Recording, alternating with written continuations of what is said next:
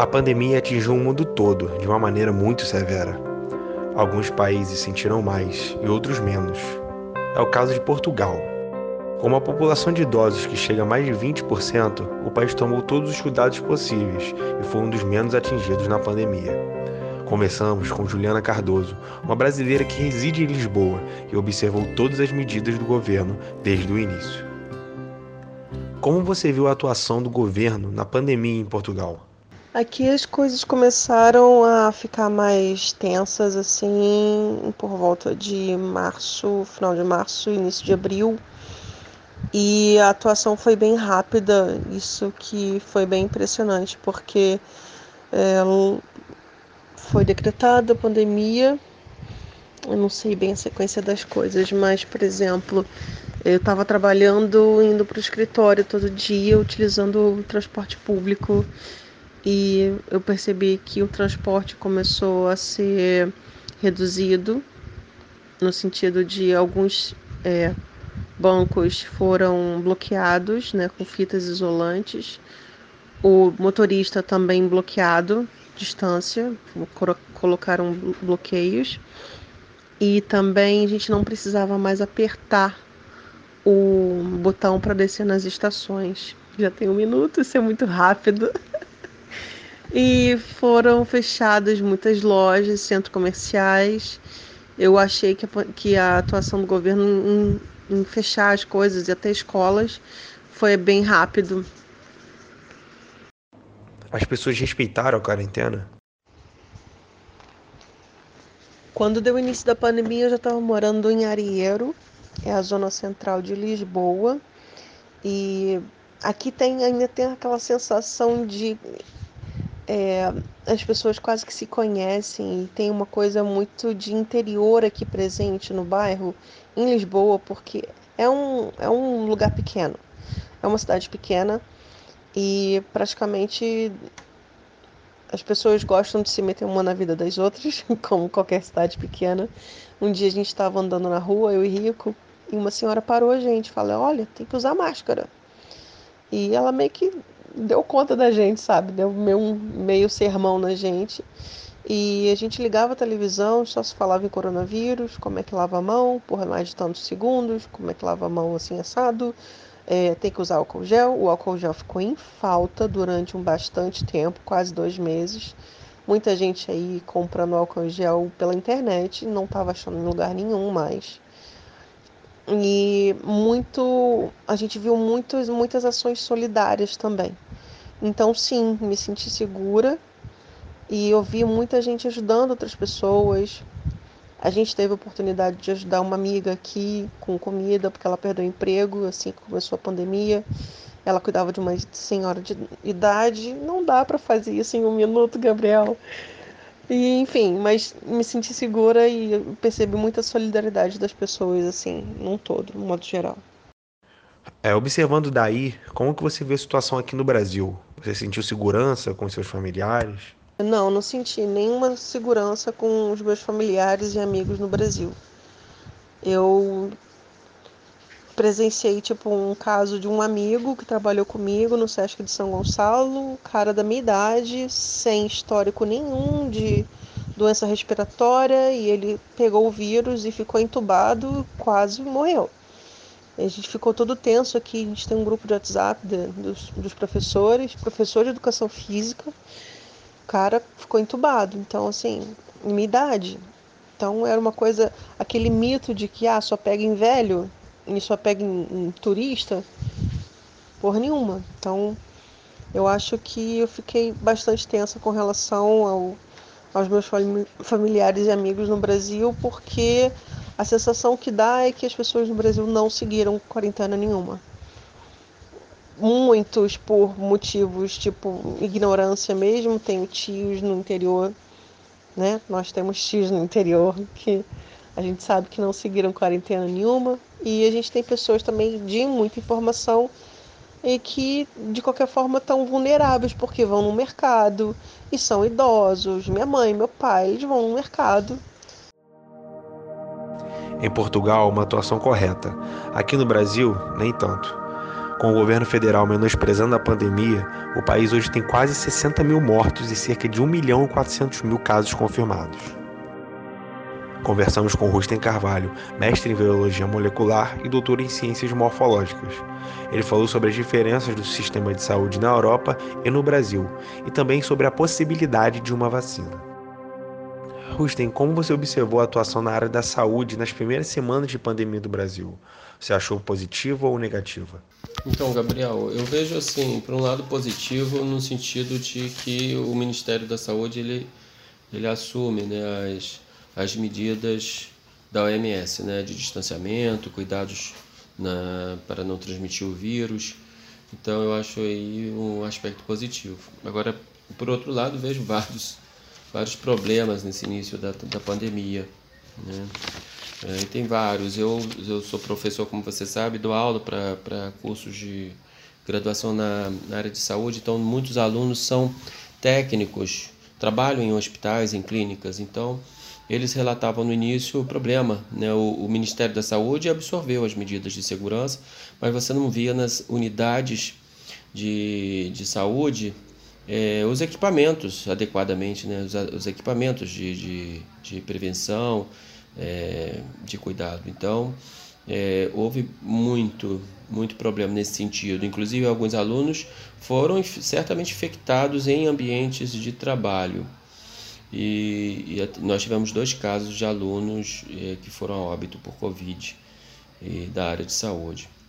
Tá, então o problema foi esse. Outra questão também logo no início para mim que é muito negativa é com relação ao número de infectados, o problema de acesso aos testes de detecção, seja por PCR, seja sorológico. A gente teve muito problema nesse sentido, da subnotificação, e a gente sabe que não tendo esses números certos, né, de pessoas infectadas, a gente não consegue ter ideia do que pode ser daqui a 15, 30 dias. Né? Há modelos epidemiológicos que, em que você aplica esses números de pessoas infectadas e você consegue ter uma prevenção no futuro. É, quantas poderão estar infectadas, quantas podem estar dando entrada em hospitais daqui a 15 a 30 dias, aí você imagina o número de leitos, enfim, é uma forma de você se preparar para o que vem aí à frente. Então a gente não tem esses números, a gente não sabe o que futuro, o que pode acontecer.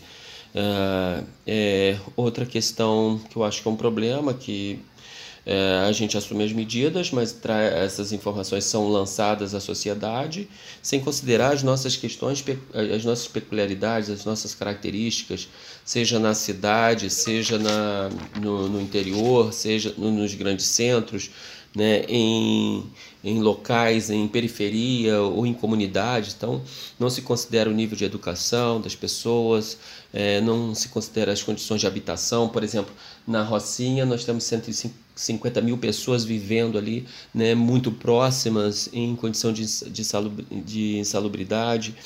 Então, é, como trazer essas informações, essas medidas, como elas poderiam ser internalizadas né, nesses ambientes, nesses locais, então, na população de um modo geral, então isso tudo acabou complicando, eu acho que isso dificulta. Tá? Então as pessoas vão, vão assumir essas tem as informações distorcidas né, ainda por cima, as falsas, as informações falsas, e, então a, a, gente vê a população muito insegura em relação a que, a que informação ela deve realmente é, é, seguir. Então é complicado. Então é, eu vejo dessa maneira. Tá?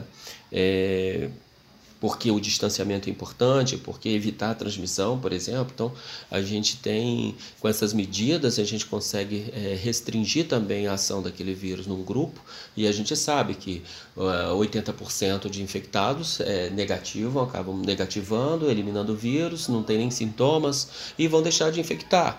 É, 20% adquirem o vírus, apresentam sintomas, mas aí resolvem a doença.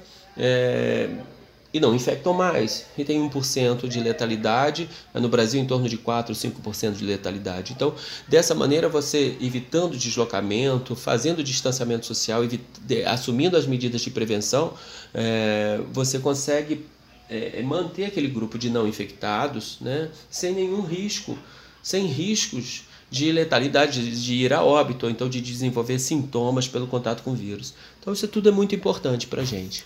Né? E eu acho que é, houve uma negligência nesse sentido aí, né, em termos de argumentação, para que a gente pudesse absorver. Até agora, até nesse momento, há muito problema nesse sentido. Né? Você observa uma discrepância muito grande entre o nosso sistema de saúde e o sistema de saúde de países europeus, por exemplo? Na Europa você tem um sistema aí é, de saúde pública muito forte, né? E, e, e, o setor privado ele, ele é suplementar, dependendo do lugar, complementar, substitui, dependendo. A gente tem vários países com índices de desenvolvimento diferentes, é, então isso vai variar um pouco, mas é, de um modo geral, o sistema de saúde público ele é o mais forte. O que a gente pode comparar, bom, aqui já por outro lado você tem um, um sistema todo fragmentado, é, uma tendência assim do, do, do, setor público ele assume mais a, a saúde a, a saúde básica, né? E, e os procedimentos mais complexos, a tendência parece ficar nas mãos da iniciativa privada. Então, é, a gente observa isso, né? É, com relação às mudanças econômicas, né, as políticas econômicas vão mudando, a gente tem agora o contexto do, do neoliberalismo, né, a globalização, que é em que se tem governos que atacam a saúde pública, que atacam a ciência, então isso tudo é, acaba refletindo, né, de, de algum modo, né, a, a gente tem aí um quadro geral né, no mundo.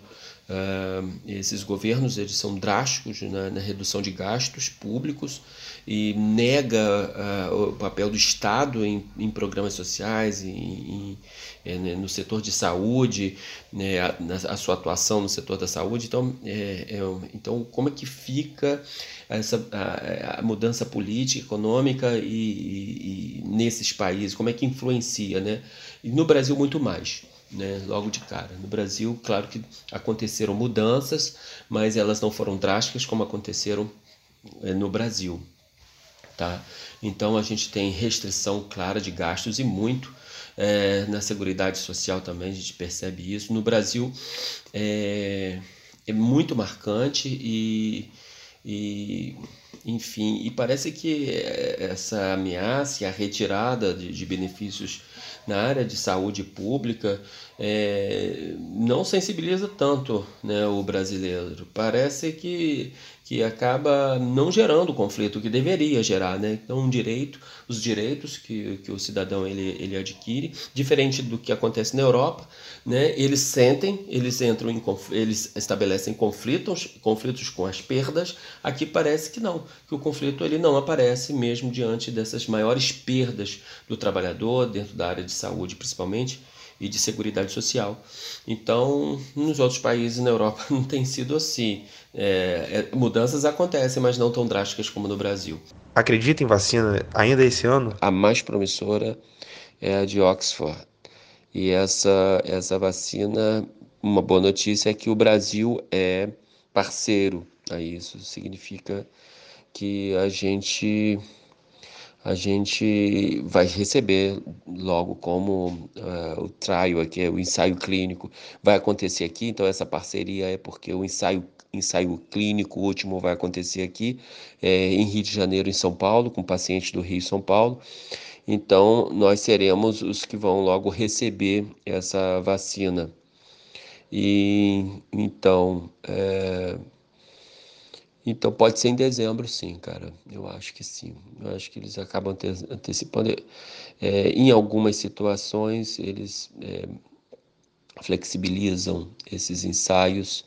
Então, existe um número de ensaios que devem ser cumpridos para aquele fármaco, a vacina, entrar, é, entrar no mercado. No entanto, diante do quadro que a gente está passando, alguma certa flexibilidade aí com relação ao tempo, a durabilidade, né, o tempo de ensaio clínico. Então essa vacina pode ser sim que seja liberada aí até em dezembro, eu acredito que sim. De dezembro a junho do ano, do ano que vem. Isso aí, eu, é isso aí eu digo que. Mas é possível sim, acredito que sim. Com as diferenças evidenciadas e divulgadas, o mundo aprendeu uma lição.